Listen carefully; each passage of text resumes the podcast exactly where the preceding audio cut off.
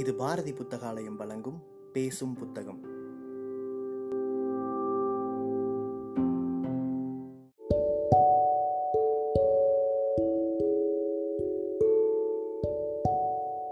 Book day இணையதளத்தின் மூலமாக முன்னெடுக்கப்படும் வாசகர்களுக்கான வாசிப்பு போட்டியில் தேர்வான சிறுகதையை கேட்க இருக்கிறீர்கள். வணக்கம். பேசும் புத்தகம் புத்தகம் பேசுது. கதையின் பெயர் அகல்யை. கதை எழுதியவர் புதுமை பித்தன். வாசிப்பவர் பூமாதேவி, புதுச்சேரி. வேத காலம். சிந்து நதி தீரத்திலே இப்பொழுது போல் அல்ல, செழித்த காடுகள், புல்வெளிகள், இடையிடையே சிறு சிறு குடிசைகளில் மனித கூட்டங்கள். எங்கெங்கோ அதிக நெருக்கமாக ஜாஸ்தியாக மனித கூட்டங்கள் வசிக்கும் இடம் நகரம் என்ற ஹோதாவில் விளங்கும். அதில் அரசன் இருப்பான், அதனால் அது தலைநகர். இவ்வளவும் தாண்டி ஜன சஞ்சாரமே இல்லாத பாகம் சிந்து நதி ஹிமயத்தின் மடியை விட்டு சமவெளிக்கு வர ஆரம்பிக்கும் இடம். மரமும் கொடியும் மனிதனின் வெற்றியை காணாதவை. சிந்துவின் கன்னி பருவம். நதி கலங்கமற்ற உள்ளத்தை போல் பாறைகளை தழுவி சுழித்து சிரித்து சென்றது. அங்கே கௌதமருடைய வாசஸ்தலம் சற்று காட்டின் உள்ளே தள்ளி, சிந்துவின் கரைக்கும் குடிசைக்கும் கூப்பிடு தூரம். குடிசைக்கு பக்கத்தில் சிறிது தள்ளி வடக்கு புறமாக செழித்த புல்வெளி. தூரத்திலே ஹிமமானின் பனிச்சிகரம் இவர்களுக்கு எப்பொழுதும் தீங்கு வராமல் கவனிப்பது போல் இருந்தது. கௌதமர் அந்தனர், அதாவது வித்தைக்கும் கலைக்கும் தமது வாழ்க்கையை அர்ப்பணம் செய்துவிட்டவர். அது ஒரு காலம். வாலிபர்களுக்கு, சிறுவர்களுக்கு வித்தையை போதிப்பதில் ஒரு பிரேமை. அதெல்லாம் பழைய கதை. அப்பொழுது இந்த அகண்ட உலகத்தில் உள்ள சராசரங்களின் அழகு, அதன் காரணம், அதன் மூலம் இவை எல்லாவற்றையும் அறிய ஓர் ஆர்வம். அதனால்தான் இந்த தனி இடத்தில் வந்து நிம்மதியாக தமது ஆசையை பூர்த்தி செய்து கொள்ள தனித்திருக்கிறார். சமூகத்தை விட்டு விலகி தமது பத்தினியுடன் இங்கு வசித்து வருகிறார். அவருக்கு வயது 30. கருத்து அடர்ந்த தாடி, அகன்று பிரகாசமான ஒளிவிடும் கண்கள், மெல்லிய உதடு, பரந்து விரிந்து திரண்ட மார்பு, ஒடுங்கிய வயிறு, எல்லாவற்றிலும் இயற்கையின் கனிவு பொங்கியது. மிருக அழகன்று, ஆளை மயக்காது, வசீகரிக்கும் அந்த கண்களில், அந்த உதடுகளில் ஒரு தெய்வீக ஒளி, தேஜஸ், உள்ளத்தின் சாந்தியை எடுத்து காட்டிற்று. அவர் மனைவி, அவள்தான் அகல்யை. அவர் ஆணுக்கு இலட்சியம் என்றால் இவள் பெண் குலத்திற்கு வெற்றி. மருண்ட பார்வை, அவரை காணும்தோறும் காதல் பொங்கும் கண்கள், அவரை தனது உள்ளத்தில் மட்டும் வைத்துவிடவில்லை. அவளது ஒவ்வொரு செயலும் அவரது இன்பத்திற்காகவே. அதிலே அவளுக்கு ஓர் இன்பம். கௌதமரும் இவளை காதலிக்கிறார். ஆனால் அவர் காதல் காட்டாறு போன்றதன்று, சாந்தியிலே பிறந்தது.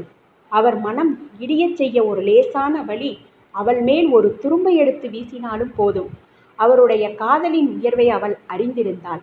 அவள் கற்புள்ளவளாக இருந்ததில் ஆச்சரியமில்லை. அவர் அவளுடைய லட்சியம். அதனால் அவள் கற்புடன் இருந்ததில் என்ன அதிசயம்? ஒரு நாள் சாயங்காலம். சூரியன் இன்னும் அஸ்தமிக்கவில்லை. தூரத்தில் இருக்கும் பனிமலைகள் செந்தழலாக கனிந்தன. அகல்யை குடிசைக்குள்ளிருந்து குடத்தை இடுப்பில் ஏந்திய வண்ணம் வெளி முற்றத்திற்கு வருகிறாள். அந்த வெளி முற்றத்தில் கௌதமர் ஒரு கிரந்தத்தை வாசித்து கொண்டிருக்கிறார். பக்கத்தில் வந்து நிற்கிறாள். கௌதமருக்கு சற்று நேரம் அவள் இருப்பது தெரியாது. கிரந்தத்தில் இருந்த லைப்பு அப்படி பிறகு வந்திருக்கிறது தெரிந்தது. அன்பு கனிந்த பார்வையுடன் சிரித்து கொண்டு, என்ன அகல்யா, நேரமாகிவிட்டதா? குளிக்கவா? நான் கொஞ்சம் கழித்து வருகிறேன். கிரந்தத்தில் கொஞ்சம்தான் பாக்கியிருக்கிறது என்றார். குடத்தை கீழே வைத்துவிட்டு அவர் தலையை மார்புடன் சேர்த்து அணைக்கிறாள். நெற்றியில் அவள் அதரங்கள் படிந்து அப்படியே சற்று நேரம் இருக்கின்றன. நான் வருகிறேன் என்று குடத்தை எடுத்துக்கொண்டு நதிக்கு செல்கிறாள். அவள் மனத்தில் ஓர் ஏமாற்றம். இத்தனை நேரம் எதிர்பார்த்திருந்தது நடக்காததினால், கணவருடன் சிரித்தும் குதூகலமாக விளையாடி கொண்டும் நதிக்கு செல்ல முடியாமையினால் அவர் மீது கோபமும் இல்லை. அவள் வெகு வேகமாக நதியை அடைகிறாள். உடைகளை துவைப்பது, குடத்தை தேய்ப்பது எல்லாம் வெகு துரிதமாக நடக்கின்றன. உடைகளை எல்லாம் களைந்து பாறையின் மீது வைத்துவிட்டு நீரில் குதிக்கிறாள். அந்த குளிர்ந்த நீரில் நீந்தி விளையாடுவதில் என்ன இன்பமோ! ஆழமான சிந்துவில் முக்குளிப்பதும் மறுபடியும் பாறையில் ஏறி குதித்து நீந்துவதுமாக அதிலேயே லயித்து போய்விட்டாள். அப்பொழுது எங்கிருந்தோ இந்திரன் எதிர்கரையில் வந்தான். அகல்யையின் கட்டழகு அவனை கல்லாக சமைத்தது. வைத்த கண் மாறாமல் பார்க்கும்படி செய்தது. அவளை எப்படியேனும் அடைய வேண்டும் என்று தீர்மானித்து கொண்டு அவளை நெருங்க ஒரு பாறையில் இறங்கினான். இந்த சப்தம் அகல்யின் காதில் விழுகிறது. திரும்பி பார்க்கிறாள். ஓர் ஆடவன். நேர்மையற்ற மிருக உணர்ச்சி பொருந்திய முகம். அழகுதான். நெருங்குவதின் அர்த்தம் அவளுக்கு பட்டது. அப்படியே தெரித்து ஒரு கோப பார்வை பார்க்கிறாள். இந்திரன் நடுநடுங்கி அப்படியே நின்றுவிட்டான். இப்படி எதிர்பார்க்கவில்லை அவன். அகல்யா ஒரு பாறையின் பக்கத்தில் மறைந்து உடைகளை சீக்கிரம் அணிந்து கொண்டு குடத்தில் தண்ணீருடன் வெகு வேகமாக கரையேறி சென்று விடுகிறாள். இந்திரன் மனத்தில் அவளை அடைய வேண்டும் என்ற ஒரே எண்ணம்தான். அவள் யார், தான் செய்ய புகுந்தது என்ன என்ற எண்ண மனத்தில் இடமில்லை. பைத்தியம் பிடித்தவள் போல் ஒரே வெறித்த பார்வையுடன் சென்று கொண்டிருக்கும் அவள் எதிரே கௌதமர் வருகிறார். குடம் கையிலிருந்து நழுவுகிறது. ஒரே ஓட்டமாக ஓடி அவர் மார்பில் விழுந்து கோவென்று கதறுகிறாள்.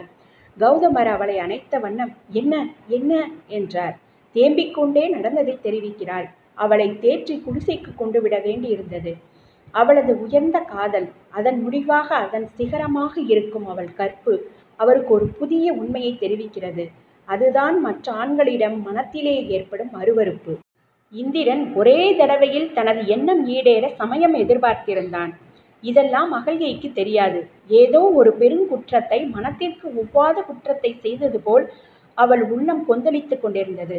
கௌதமருடைய அன்பும் காதலும் அவளை தேற்றின. அன்று அவர்கள் தூங்க நெடுநேரம் சென்றது. உனக்காக எல்லோரும் குருடராக இருக்க முடியுமா என்றார் கௌதமர். ஆனால் ஆந்தையாகவா விழிக்க வேண்டும் என்றாள் அகல்யை. இந்திரன் தனது பைசாச உணர்ச்சியை பூர்த்தி செய்து கொள்ள எப்பொழுது சமயம் கிடைக்கும் என்று சுற்றி வருகிறான். விடியற்காலம் என்று கௌதமரை நினைக்கும்படி செய்து அவரை அப்புறப்படுத்திவிட்டால் ஆசை பூர்த்தியாகும். நடுநிசி, சந்திரனற்ற வானம், வெள்ளி மட்டும் கொஞ்சம் பிரகாசமாக விடியற்காலம் என்று நினைக்கும்படி மங்கிய வெளிச்சத்தை தருகிறது. இந்திரன் கோழி மாதிரி குடிசையினுள் அகல்யாவை தழுவியும் தழுவாமலும் உறங்குகிறார் கௌதமர். அவருக்கு எப்பொழுதும் பிசாசு தூக்கம் கிடையாது. கோழியின் குரல் கேட்டதும் காலை கடனை கழிக்க எழுந்து சிந்து கரைக்கு செல்கிறார்.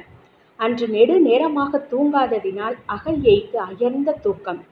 பாதி கனவு பாதி தூக்கம். கணவனுடன் கொஞ்சி தழுவி அவருடனேயே இருப்பது போல் கனவு. இந்திரன் பூனை போல மெதுவாக உள்ளே வருகிறான். ஆடைகள் சற்று நெகிழ்ந்து உறங்கும் அவளையை பார்க்கிறான். ஒரு மிருகத்தின் வேட்கை அன்று பூர்த்தியாயிற்று. பாதி கனவு உலகத்தில் இருந்த அகல்யை விழிக்கவில்லை. கணவர் என்று நினைத்து தழுவுகிறாள். ஓரளவு இயற்கையின் வெற்றி. கணவரை முத்தமிட கண்களை விழிக்கிறாள். ஐயோ அந்த சண்டாளன்! எல்லாம் சுழல்கிறது. ஒன்றும் அர்த்தமாகவில்லை. சொந்த வீட்டிற்குள் இவன் எப்படி? பக்கத்தில் இருந்த தடியால் அவன் மண்டையில் அடித்து உதறி தள்ளிவிட்டு ஒரு புறம் கிடந்து புரண்டு துடிக்கிறாள். இந்திரனுக்கு சுய அறிவு வருகிறது. தன் பைத்தியக்காரத்தனம், தன் மிருகத்தனமான கொடுமை அவன் உள்ளமே வெடித்துவிடும் போல் இருக்கிறது. நதிக்கு சென்ற கௌதமர் இன்னும் விடியாததைக் கண்டு ஏதோ சூது நடந்திருக்கிறது என்று விரைந்து வருகிறார். உள்ளே சரையில் என்று நுழைந்தது மகள்யை கிடக்கும் கோலத்தில் காரியம் மிஞ்சிவிட்டது என்று அறிந்தார். உடனே தம் மனைவியை வாரி எடுக்கிறார். தீயில் பட்ட புழு போல அவன் உடல் துடித்து பதறுகிறது. குற்றத்தின் பாரமே உருவாக இந்திரன் நிற்கிறான். அப்பா இந்திரா, உலகத்து பெண்களை சற்று சகோதரிகளாக நினைக்கக்கூடாதா? கண்ணே அகல்யா, அந்த சமயத்தில் உனது உடலுமா உணர்ச்சியற்ற கல்லாய் சமைந்து விட்டது என்று அவள் தலையை தடவி கொடுக்கிறார். அவர் மனத்தில் ஒரு சாந்தி, ஒரு புதிய உண்மை. உணர்ச்சி தேவனையும் மிருகமாக்கி விடுகிறது. மன தூய்மையில்தான் கற்பு. சந்தர்ப்பத்தால் உடல் களங்கமானால் அவளை என்ன செய்ய முடியும்? மௌனம். இந்திரா போய்வா என்றார் கௌதமர். அப்பொழுதும் அவர் மனத்தின் சாந்தி தெளிவாக தெரிந்தது. அகல்யை, அவள் உள்ளத்தில் நிகழ்ந்த ஊழியின் இறுதி கூத்து கணவனின் சாந்திக்கு பகை புலமாக நின்றது.